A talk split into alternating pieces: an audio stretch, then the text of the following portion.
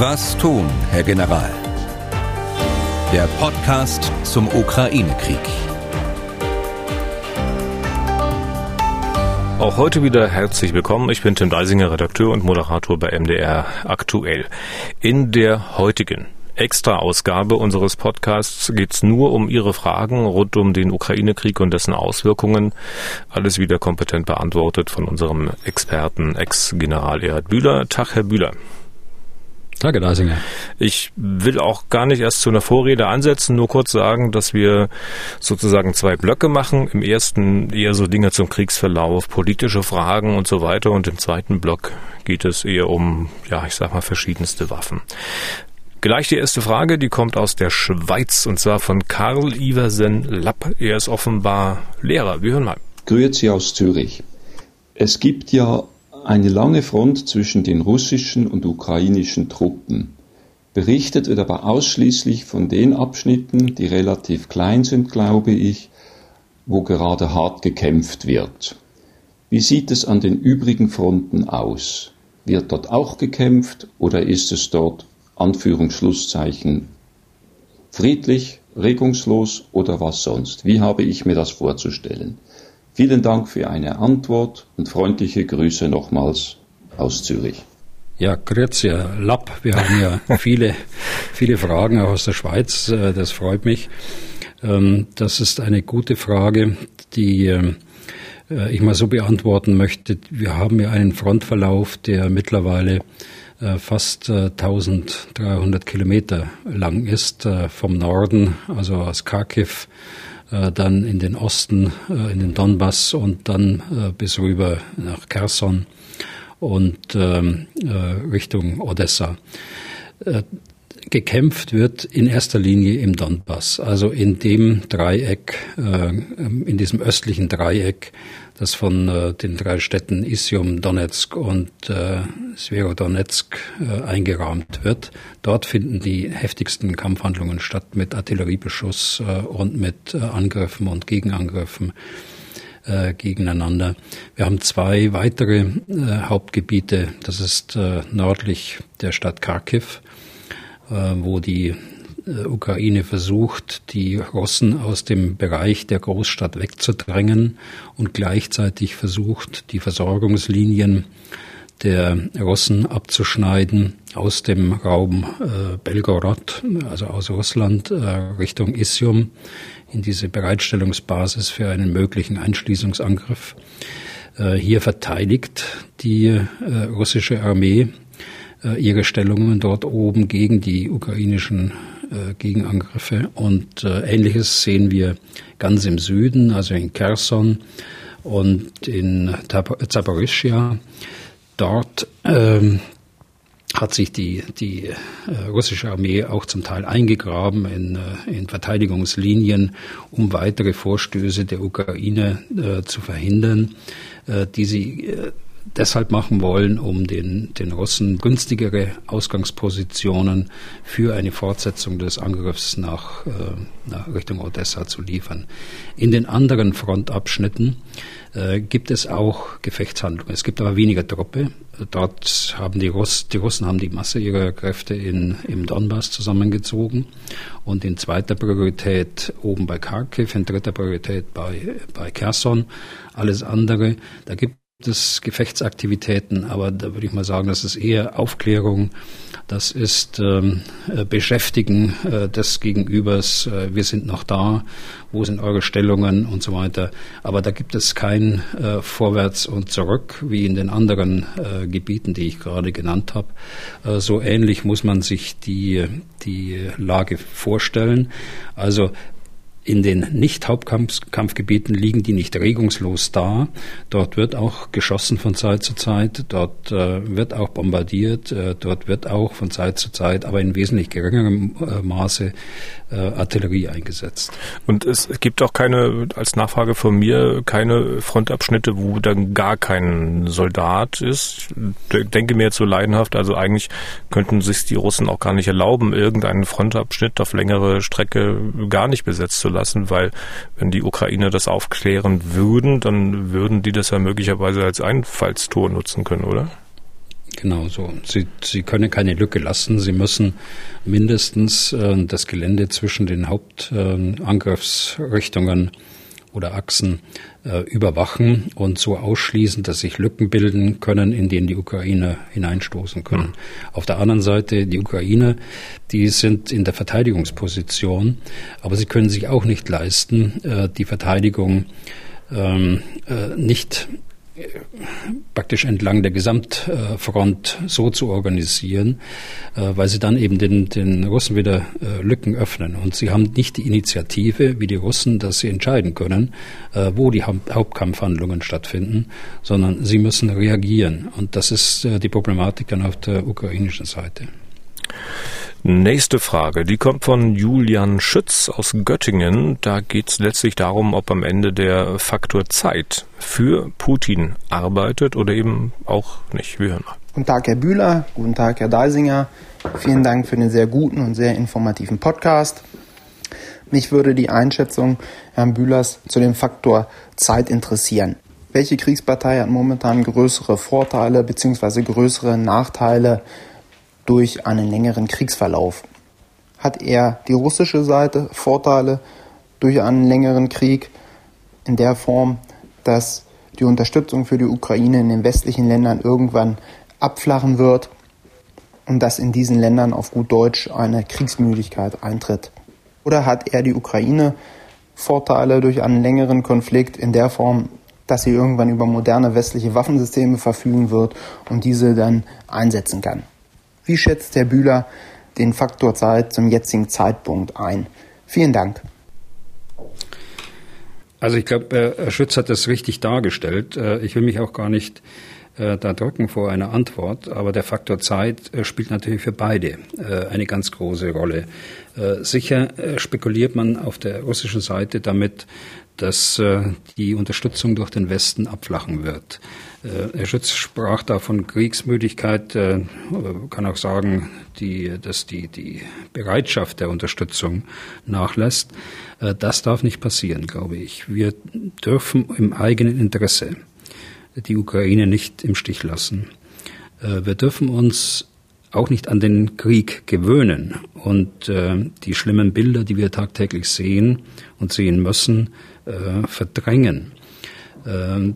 Es stimmt, es ist auch bei mir ein Eindruck da, dass auch die mediale Berichterstattung über den Krieg, über die Zeitachse jetzt langsam, aber sicher nach unten geht und wieder von anderen Themen aus dem Platz Nummer 1 verdrängt wird.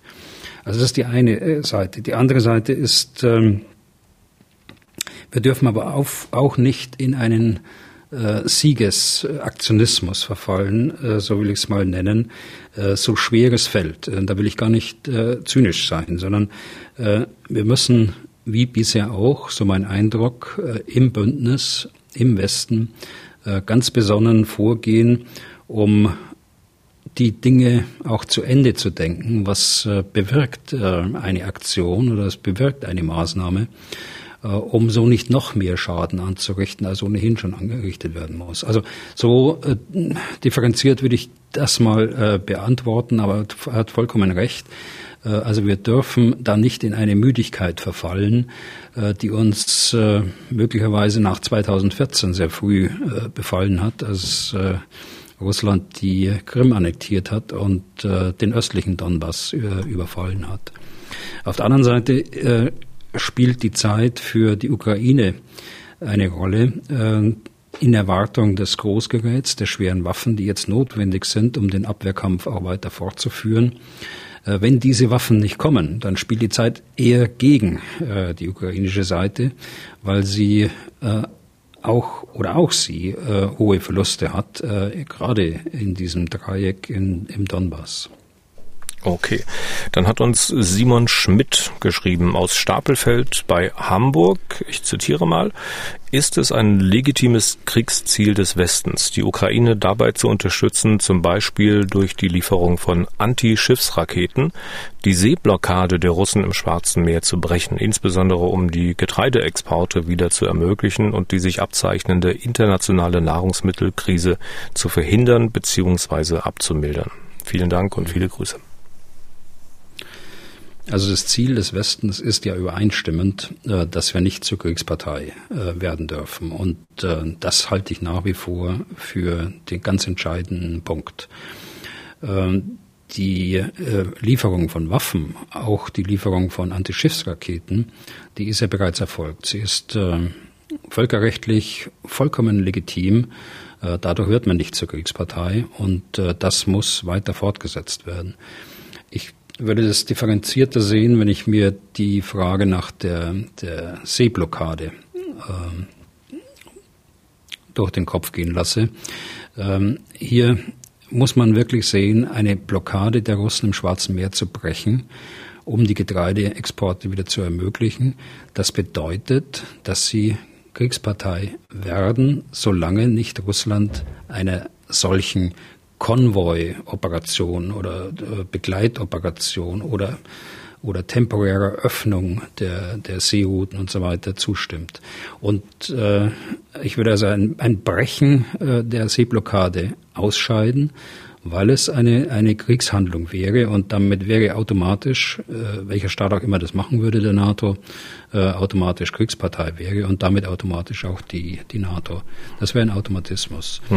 Und aber auf der anderen Seite ist der Ansatz schon richtig und da ist ja einiges in Bewegung, dass man jetzt versucht, mit den Vereinten Nationen, Türkei hat sich auch angeboten als Partner, dass man dort in Übereinstimmung mit Russland und der Ukraine versucht, die sich abzeichnende Nahrungsmittelkrise weltweit aufgrund des Konflikts ein Stück weit einzudämmen, indem man einen Überwachungsmechanismus macht und die Getreideexporte aus der Ukraine über das Schwarze Meer abfließen lässt.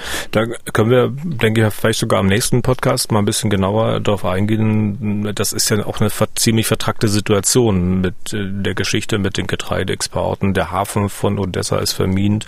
Die Türken, das hatten Sie angedeutet, bemühen sich, die Russen irgendwie dazu zu bewegen, dass man Getreide aus dem Hafen lässt. Russland sagt nun, naja, aber dann müsst ihr erstmal euren Hafen entminen. Und die Ukraine sagt, na, das könnte euch so passen. Wir haben ihn ja wegen euch vermint. Also wenn man da nicht zueinander kommt, dann ja, bleibt das Getreide wohl in der Ukraine. Aber ich würde sagen, wir gucken da auf dieses Thema am Dienstag mal ein bisschen genauer. Jetzt erst eine weitere Frage und zwar von Michael Lange. Ich zitiere, in den im Internet veröffentlichten Ausschnitten aus dem russischen Staatsfernsehen ist der Ton ja bekanntlich sehr rau. Es wird zum Teil von einem dritten Weltkrieg, der Demilitarisierung der NATO oder auch Szenarien eines nuklearen Angriffs offen gesprochen. Am Anfang des Angriffs wurde des Öfteren davon gesprochen, dass dort die Meinung des Kremls wiedergegeben wird. In letzter Zeit ist die dort vertretene Meinung aber wesentlich martialischer als die öffentlichen Äußerungen des Kreml. Wie ernst muss man diese ja sehr beängstigenden Aussagen nehmen und was könnte der Kreml damit bezwecken? Ich könnte mir vorstellen, dass auch die russische Bevölkerung durch solche Androhungen extrem stark verunsichert und verängstigt wird. Vielen Dank nochmals für Ihre Bemühungen, schreibt wie gesagt Michael Lange. Also wir müssen sehen, und ich hatte es neulich schon mal gesagt, hier findet ja auch ein Informationskrieg statt. Und gerade in so einem Regime, wie dem Putin-Regime, spielt da jeder seine Rolle. Und es ist auszuschließen, dass gerade aus dem Staatsfernsehen dort Aussagen getroffen werden, die nicht in irgendeiner Art und Weise vom Kreml abgesegnet wurden. Ich würde jetzt nicht jede Rhetorik dort auf die Goldwaage legen wollen. Allerdings muss man das, was der Kreml selbst sagt, was Putin selbst sagt und was er über Jahre gesagt hat, ernst nehmen. Das fügt sich jetzt zusammen wie ein Puzzle über die Jahre. Also das nehme ich sehr ernst. Die anderen reißerischen Aussagen, die hier getroffen worden sind, diese aggressive Rhetorik, die da zum Teil reinkommt, das würde ich jetzt unter Informationskrieg abhandeln und das weniger an die eigene Bevölkerung gerichtet ist. Insofern ist der Punkt auch richtig, sondern das richtet sich ans Ausland. Aber das ist, würde ich niedriger bewerten als das, was tatsächlich von Putin und vom Kreml selbst kommt. Die russische Bevölkerung, und das ist für mich schon ich würde nicht sagen überraschend, aber ich hätte eher mit einem Umschwenken der russischen Bevölkerung gerechnet nach so langer Kriegszeit. Ich hätte das früher erwartet, aber da gibt es noch keine Anzeichen, auch wenn das eine oder andere, die eine oder andere Stimme jetzt rauskommt. Aber das kann natürlich auch sein, dass es eine gewisse Resignation ist, mit der Situation umzugehen und vor allen Dingen auch Angst vor dem Terror, dass das Regime Putin nach innen auch ausübt. Der nächste Fragesteller ist Malte Hirte. Seine Mail wie folgt. Aktuell ist es so, dass die Schweiz Munitionslieferungen für verschiedene Waffensysteme in Konfliktgebiete untersagt und somit bestimmte Waffensysteme der Rheinmetall-Tochterfirmen nicht an die Ukraine geliefert werden können. Wie würde es sich verhalten, wenn für die NATO der Bündnisfall eintritt und Deutschland nun unmittelbar Kriegspartei werden würde? Können unsere eigenen Waffensysteme in diesem Fall unbrauchbar werden, da die Schweiz die Lieferung von Munition untersagen würde? Oder hat die Bundeswehr in einem solchen Fall bestimmte Verträge mit der Schweiz, die Lieferungen zu sichern? Wird bei der Beschaffung von neuen Waffensystemen diese Problematik mit bedacht? Auch hier vielen Dank für den informativen Podcast. Machen Sie weiter so. Viele Grüße, wie gesagt, von Malte Hirte. Also in der Tat ist es so, dass die Schweiz Munitionslieferungen in die Ukraine untersagt hat, auch auf dem Umweg praktisch über Deutschland. Es trifft hier die Gepard-Munition. Aber die Frage von Herrn Hirte geht ja weiter. Die Frage geht ja darum, wenn die NATO einen Bündnisfall hätte und wenn Deutschland dann Kriegspartei wäre, würde die Schweiz Deutschland mit Waffen versorgen. Im Grunde genommen folgt das dann dem gleichen Rational wie die Waffen oder die Munitionstransporte in die Ukraine. Aber es gibt einen wesentlichen Unterschied, denke ich. Und da wird man heute keine abschließende Antwort darauf finden können. Aber ich denke mal, dass in einem solchen hypothetischen Szenario auch die Entscheidung anders aussehen könnte. Wir haben eine sehr intensive und enge Zusammenarbeit mit der Schweiz, auch auf militärischer Ebene, unter dem Kürzel Dachgespräche, also Deutschland, Österreich, Schweiz. Hier stimmen sich alle drei zum Beispiel im sogenannten Air Policing ab, also im Schutz des Luftraums und anderer Maßnahmen. Die Schweiz ist ein sehr wertvoller Partner auf dem Balkan gewesen, trotz der Neutralität. Und nicht nur gewesen, sondern nach wie vor. Sie ist ein Partner gewesen im Afghanistan-Einsatz mit wenigen Soldaten, aber mit sehr leistungsfähigen Analysten, die dort waren. Also wir haben gute Verbindungen und politisch ohnehin sehr, sehr gute Verhältnisse mit der Schweiz. Also ich würde da keine Probleme erwarten. Ob das in Verträgen bereits heute zugesichert ist, das kann ich nicht sagen, aber ich glaube das eher nicht. Aber man wird sicher in Bezug auf die Rüstungsindustrie und die Rüstungskooperation mit einzelnen Nationen Folgen aus dieser sicherheitspolitischen Lage, wie sie sich jetzt entwickelt hat, ziehen müssen. Und das, was wir erleben im Augenblick, nicht nur jetzt hier in der Schweiz, sondern auch mit anderen Staaten, dass man dafür Vorkehrungen trifft, das will ich nicht ausschließen. Okay, damit zu einer Frage, die den Zeithorizont mal ein wenig öffnet und nicht nur den. Dr. Peter Herzig aus Krefeld hat folgende Frage, die wir uns mal anhören können. Hallo Herr Deisinger, hallo Herr Bühler. Meine Frage bezieht sich auf die Konsequenzen, die sich aus den gegenwärtigen politischen Entwicklungen in Russland und den USA ergeben. Bezüglich der russischen Außenpolitik kommen veröffentlichte Analysen in der Regel zu der Schlussfolgerung, dass Deutschland und die anderen Europäer durch die NATO-Mitgliedschaft ausreichend vor Übergriffen geschützt sind. Speziell vor der Drohung und Erpressung mit Atomwaffen schützt uns aber wohl doch nur der Atomschirm der USA. Gleichzeitig wird in den Medien die Entwicklung in den USA so interpretiert, dass bei den Wahlen in 2024 ein Sieg der Republikaner nicht unwahrscheinlich ist. Damit kämen wieder Trump-nahe Protagonisten einer im Wesentlichen auf Lügen basierten America-First-Politik an die Macht. Man kann sich nur schwer vorstellen, dass ein Präsident aus diesem Umfeld tatsächlich ein Risiko für die USA in Kauf nehme, wenn sich eine russische Atomdrohung nur gegen ein europäisches Land richten würde. Daher meine Frage: Gibt es eigentlich in den Kreisen professioneller Sicherheitsstrategen einen Plan B? Haben wir eine Strategie für den Fall, dass in 2025 zum Beispiel Russland wieder mit Atomwaffen droht und der amerikanische Schutzschirm infolge einer trumpistischen Außenpolitik vorwiegend aus Löchern besteht? Und müssten wir nicht eigentlich gestern damit angefangen haben, diese Strategie auch zu implementieren? Ihre Meinung würde mich freuen. Vielen Dank. Ja, Herr Dr. Herzig, Sie beschreiben ja die Situation während der Trump-Administration und dessen Zurückhaltung, was die Unterstützung der NATO angeht. Er hat ja öffentlich über einen NATO-Austritt spekuliert und so weiter. Hier hat es schon Entwicklungen gegeben und hier gibt es auch Entwicklungen unter der strategischen Community, nenne ich es mal, in Thinktanks und so weiter, auch von Regierungsmitgliedern, auch aus der Europäischen Union, die Autonomie, die strategische Autonomie der Europäer auch zu stärken. Hier gibt es seit Amtsantritt des französischen Präsidenten Macron seine Initiative, auch mal über das französische Atomwaffenpotenzial zu reden. Aber es gibt noch keinen Plan B, muss ich dazu sagen. Jedenfalls nicht nach meiner Kenntnis.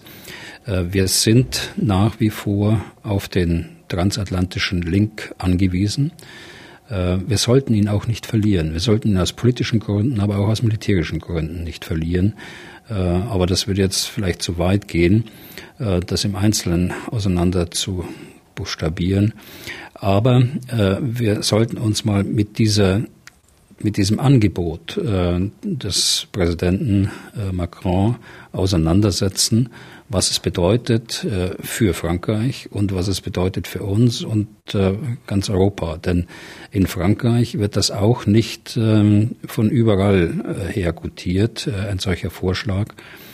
Man muss wissen, die französischen Atomwaffen, dies gibt es ja nur in wenigen Stückzahlen, jetzt im Vergleich zu dem Arsenal der Amerikaner und der Russen.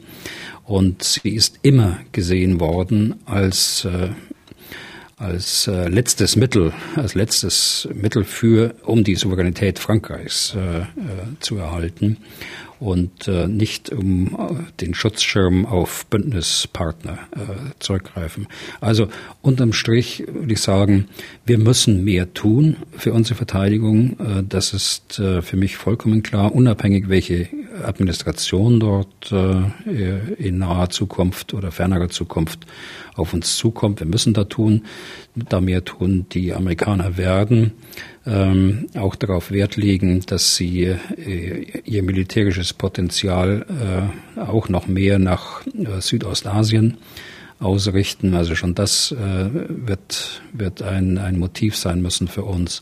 Und wir sollten das Angebot annehmen des Präsidenten und mal über die Frage nachdenken. Was ich aber ausschließe, ist, was auch so in der strategischen Community da manchmal hochkommt, dass man sollte ausschließen, dass weitere Staaten Zugriff auf Nuklearwaffen bekommen weltweit. Es gibt schon genug. Und ich sehe auch nicht den Punkt, wo wir Atomwaffen brauchen. Wir haben darauf verzichtet, aus gutem Grund. Und deshalb ist es so wichtig, dass wir Anlehnungspartner haben in diesen Fragen. Die Sicherheitsratsmächte, das sind unsere Anlehnungspartner. Und um diese herum sollten wir ein Konzept finden, dass wir uns etwas unabhängiger machen von sagen wir mal, transatlantischen Störungen. Okay, dann kommen wir mal weg von den strategischen Überlegungen. Wir haben auch mehrere Fragen bekommen zu ukrainischen Partisanen, die auf besetztem Gebiet agieren. Man hört davon ja auch hin und wieder. Sie hatten es im letzten Podcast auch wieder erwähnt. Frank Steinhauser hat folgende Fragen. Ich zitiere: Sind Partisanen für Armeeführungen wie die ukrainische oder die deutsche Teil einer militärischen Planung oder sind das eher sogenannte Freischärler, die einfach tun, was sie können, um dem Feind irgendwie zu schaden? Wie bereiten sich reguläre Armeen gegen Partisanenattacken vor und wie schätzen Sie, Herr Bühler, die Wirksamkeit solcher Gruppen im aktuellen Krieg ein? Ich finde die Frage von Herrn Steinhauser gut, denn eigentlich hatte ich schon viel früher damit gerechnet, dass in den besetzten Gebieten Partisanenaktivitäten stattfinden. Das war eigentlich schon auch unsere Beurteilung ziemlich am Anfang unseres Podcastes, dass das kommen wird. Die Partisanen, muss man erstmal definieren, was wir damit meinen. In westlichen Armeen sind das keine Freischärler. Also westliche Armeen, westliche Staaten, demokratische Staaten würden keine Freischärler zulassen auf ihrem Gebiet, die machen können, was sie wollen. Also wenn wir sprechen von Partisanen, da meinen wir so ein Territorialheer, da meinen wir so nationale Heimatschutzkräfte oder sowas in der Richtung, die also einem Oberbefehl unterliegen, die aber in der Lage sind und auch willens und bereit sind, dann auch weiter zu kämpfen, wenn sie in einem besetzten Teil ihres Landes operieren müssen. Und da haben die Staaten in Osteuropa eine lange, lange Tradition. Und die geht weit über den Zweiten Weltkrieg zurück in die Geschichte. Ob man da ins Baltikum schaut oder in die Ukraine schaut oder nach Weißrussland, die sind eingebunden in die Verteidigungskonzeption ihrer Länder und können natürlich erheblichen Schaden im rückwärtigen Raum einer angreifenden Armee dort anstellen, indem sie Versorgungseinrichtungen angreifen, Bahnlinien lähmen, außer Betrieb setzen also und dergleichen mehr. Also wenn die Frage lautet, wie schützt sich so eine Armee dagegen? Eine Armee muss dann noch mehr Kräfte im rückwärtigen Raum halten, in dem besetzten Raum halten, als es ohnehin erforderlich ist, um die Bevölkerung in dem besetzten Gebiet zu kontrollieren. Also das ist eine ganz schwierige Aufgabe und man wird sehen, wie sich das weiterentwickelt, gerade um Kherson herum, aber auch nördlich von Isjum, zwischen Isjum und Kharkiv in diesem Gebiet. Das sind die beiden Partisanengebiete, die am hervorstechend sind in den besetzten Gebieten in der Ukraine. Da kann ich ja mal die Frage von Klaus Pape, der übrigens freundliche Grüße aus Heidelberg schickt, auch noch hinterher schieben. Zitat: Wie beurteilten Sie denn die Möglichkeiten und die Fähigkeiten der russischen Armee, einer solchen vermutlich andauernden Gefahr wirksam zu begegnen? Also Stichwort Partisanenkampf. Vielen Dank und freundliche Grüße. Ja, sie werden diesen Kampf gegen die Partisanen mit der gleichen Brutalität und Rücksichtslosigkeit führen, wie sie ihn gegen die Zivilbevölkerung geführt haben bisher und auch gegen die ukrainische Armee. Und sie werden große Probleme haben, die Gebiete unter Kontrolle zu halten. Okay, dann kommen wir damit mal zu Fragen, die uns zu Waffen und dazugehörigen Dingen erreicht haben. Hier macht Michael Mamsasch mal den Anfang. Hallo Herr Bühler, hallo Herr Deisinger. Eine Frage, die ich mir stelle, ist, wie sieht es eigentlich mit der Versorgung der ukrainischen Truppen mit Munition aus? Es wird ja ständig davon gesprochen, dass die Ukraine Waffen und Gerät sowjetischer Bauart bekommt, da der Umgang mit dem Gerät bereits vertraut ist und nicht geschult werden muss. Jedoch unterscheiden sich diese Kriegsgeräte von unseren westlichen Modellen ja nicht nur in der Bedienung, sondern auch bei der verwendeten Munition. Wie kann denn sichergestellt werden, dass die Ukraine weiterhin genügend Munition zur Verfügung hat? Haben östliche NATO-Partner Produktionsstätten weiterhin? Oder kann beispielsweise die deutsche Rüstungsindustrie einfach umstellen und Munition sowjetischer Bauart produzieren?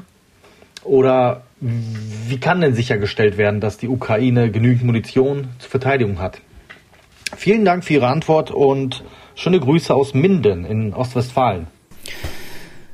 Herr Mamsasch, vollkommen richtige Analyse.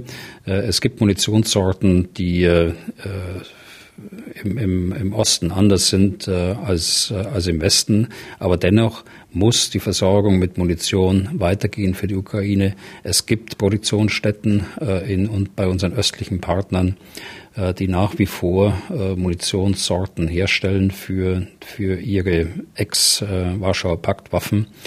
Es gibt sicher auch Munition, die aus westlichen Produktionsstätten auch geliefert werden können. Also die technischen Probleme würde ich nicht so sehr sehen. Aber es muss der Wille jetzt auch da sein, auch weiterhin Munition für die Waffen, egal ob westliche Bauart oder ob Warschauer Pakt Bauart, auch weiterhin zu liefern. Sonst riskieren wir, dass ihnen die Munition ausgeht, und das wollen wir ganz sicher nicht. Dann ein bisschen was zu Panzern. Wir hatten ja die Meldung, dass Spanien alte Leopard 2 an die Ukraine liefern will. Ein paar Momente später allerdings gleich wieder Verwirrung und ein quasi Rückzieher. Dann sind es doch nicht so 40, sondern nur 10, und die sind dazu auch noch hornalt. Dann nochmal die Frage von Leonhard Hennersdorf. Vor kurzem gab die Zeitung El País in Spanien bekannt, dass Spanien 40 Leopard 2A4 oder 2A2 Panzer an die Ukraine liefern könne. Können diese Modelle wirklich einen großen Unterschied in dem Kampf gegen russische Modelle machen? Ist, anders gefragt, der auch nicht mehr ganz taufrische Leo 2A4 oder A2 qualitativ so viel besser als ein beispielsweise kampfwertgesteigerter T-72 aus Polen? Besten Dank und viele Grüße aus Berlin von Leonhard Hennersdorf. Also da ist ja noch vieles offen, ganz offensichtlich. Es gibt ja hier Presseberichte und es gibt da noch keine eindeutige Festlegung der spanischen Regierung, wie ich gelesen habe, und insofern auch noch kein Antrag an Deutschland, die Panzer auch freizugeben, denn die Panzer wurden in den 90er Jahren, wenn ich das richtig erinnere, von Deutschland an Spanien verkauft. Muss Ende der 90er Jahre gewesen sein. Es gab dann lange Verhandlungen über die Finanzierung, das weiß ich auch noch. Da gab es wohl Zahlungsschwierigkeiten dort. Also es geht um den Leopard 2A4, der dort eingelagert ist. Ich wiederhole es auch hier in diesem Fall. Man hat hier Panzer eingelagert und nicht bei uns verkauft oder verschrottet und möchte jetzt der Ukraine damit helfen. Der Leopard 2A4 hat eine besondere Fähigkeit. Er kann weiterhin Kampfwert gesteigert werden, im Gegensatz zu noch älteren Modellen. Also er kann auf den neuesten Rüststand aufgerüstet werden. Das würde allerdings sehr lange dauern. So lange kann die Ukraine sicher nicht warten. Aber auch das Modell 2A4 richtig ausgebildet kann einen Mehrwert leisten. Es ist auf jeden Fall besser als nichts. Man muss ihn jetzt nicht mit dem T-72 Kampfwert gesteigert aus Polen vergleichen. Das ist ein anderes Kaliber sozusagen. Aber es ist gegen den T-62, die älteren Baumuster, die mittlerweile Russland dort in die Front schickt, ganz sicher noch ein Mittel, das gute Hilfsdienste leisten kann in diesem Abwehrkampf. Da können wir die Frage eines Fragestellers, der anonym bleiben möchte, anschließen. Es geht noch weiter mit Panzern. Der hat zwei Fragen. Zitat: Erstens, es scheint ja so, dass die russische Armee größtenteils ältere Panzer und Material im Krieg aus Zeiten der Sowjetunion nutzt. Kann es sein, dass diese in absehbarer Zeit verbraucht sind? Kann Russland weiterhin mit seiner Wirtschaft und Industrie diesen Krieg lange durchhalten und weiterhin eine so große Armee im Sinne des Materials aufrechterhalten? Ja, das sind zwei Aspekte drin in dieser auch sehr guten Frage, muss ich sagen. Wir sehen tatsächlich, dass ältere Panzer, T-62 hatte ich gerade angesprochen, auch in Frontabschnitten, die nicht unbedingt im Fokus stehen, wie der Donbass, auch eingesetzt werden. Hier gibt es zwei Motive, die dahinter stecken können. Das erste ist, dass man einfach mehr Waffen noch an die Front bringt und dann auch die nutzt, die man eingelagert hat, also die älteren. Das zweite ist aber, und das ist sicher genauso wichtig, dass man ja Probleme hat mit dem Personal und dass man jetzt bereits Reservisten einberuft oder zulässt, so muss ich besser sagen, zulässt russische Reservisten, die bis zu 65 Jahren sind. Und die sind noch ausgebildet auf diesem alten Gerät. Das ist das zweite Motiv, dass man also den älteren Herren jetzt auch ihr Gerät bringen, wieder gibt, das sie vor Jahrzehnten auch mal genutzt haben. Also beide Motive spielen da eine Rolle. Russland hatte vor dem Krieg angezeigt etwa 12.000 Panzer. Allerdings habe ich Zweifel, dass alle in einem Zustand sind, die sie auch einsatzbereit machen können. Man muss wissen, dass die russische Armee vielen Berichten zufolge ein großes Korruptionsproblem hat und dass gerade diese Waffenlager auch geplündert werden und die entsprechenden Ersatzteile dann auch verkauft werden. Und zur Überraschung einiger dann plötzlich ein Panzer ohne Motor in einem solchen Depot steht, der eigentlich einen Motor haben sollte. Also von daher, sie haben da Reserven, aber in welchen, wie sie genutzt werden können, sinnvoll genutzt werden können, da würde ich einige Fragezeichen dahinter machen. Der zweite Teil der Frage geht ja ein Stück weit weiter. Kann Russland mit seiner Wirtschaft und seiner Industrie diesen Krieg durchhalten? Das wird sehr stark abhängen von der Wirksamkeit der Sanktionen. Aber auch schon ohne Sanktionen habe ich immer ein Problem gehabt. Wie kann Russland eigentlich, auch vor dem Krieg schon, wie kann Russland eigentlich eine solche Armee unterhalten angesichts der Wirtschaftskraft, der wirtschaftlichen Leistungsfähigkeit dieses Landes, das ja im Prinzip auf zwei Säulen basiert. Die erste Säule sind Rohstoffe, insbesondere Gas und Öl, und die zweite Säule sind Waffenexporte in verschiedene Länder.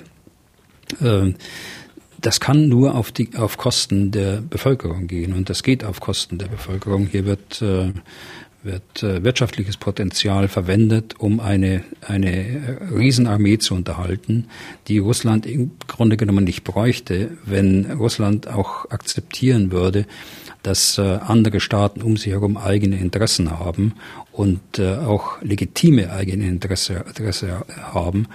Und wenn sie nicht darauf setzen würden, auf einen endlosen Rüstungswettlauf, der in den letzten Jahren eben auch gesteigert worden ist mit einer Modernisierung von Landstreitkräften, aber auch von der Modernisierung von Nuklearwaffen und Präzisionswaffen.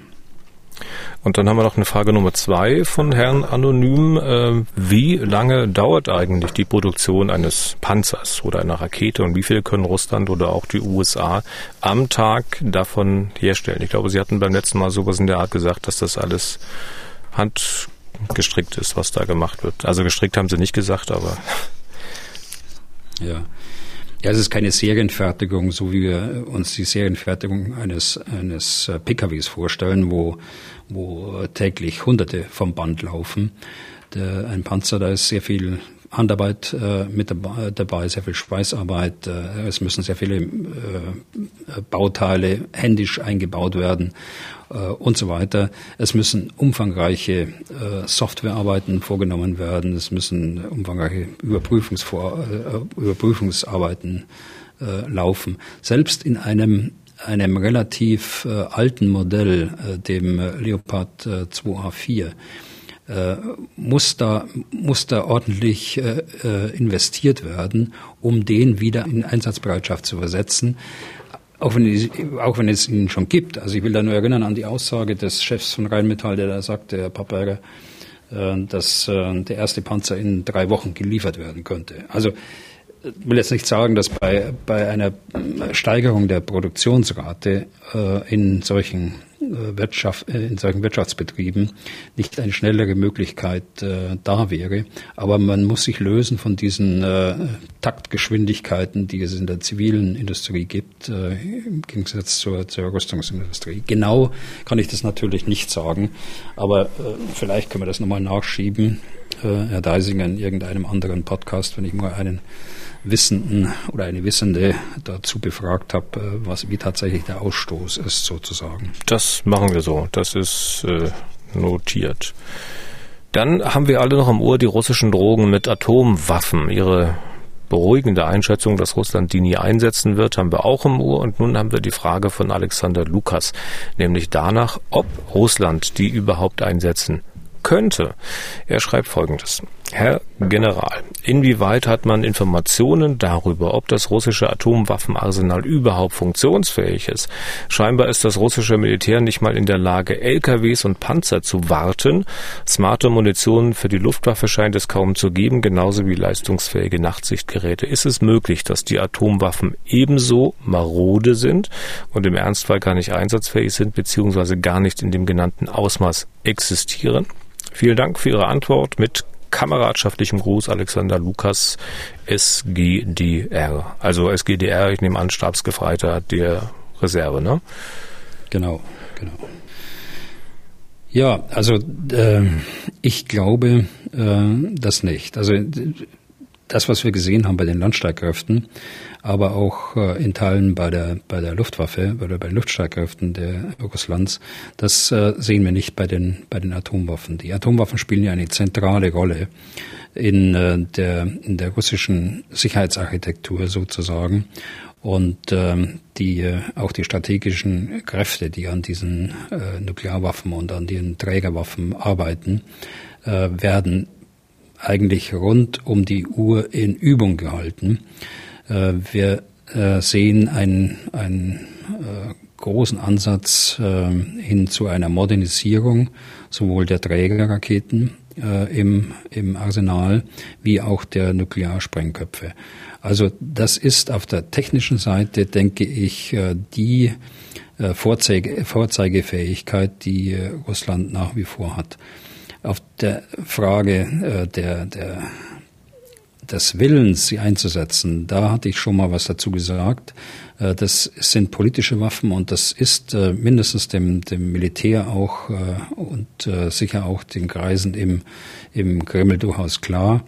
Die Wahrscheinlichkeit, dass sie eingesetzt werden, die halte ich für sehr gering.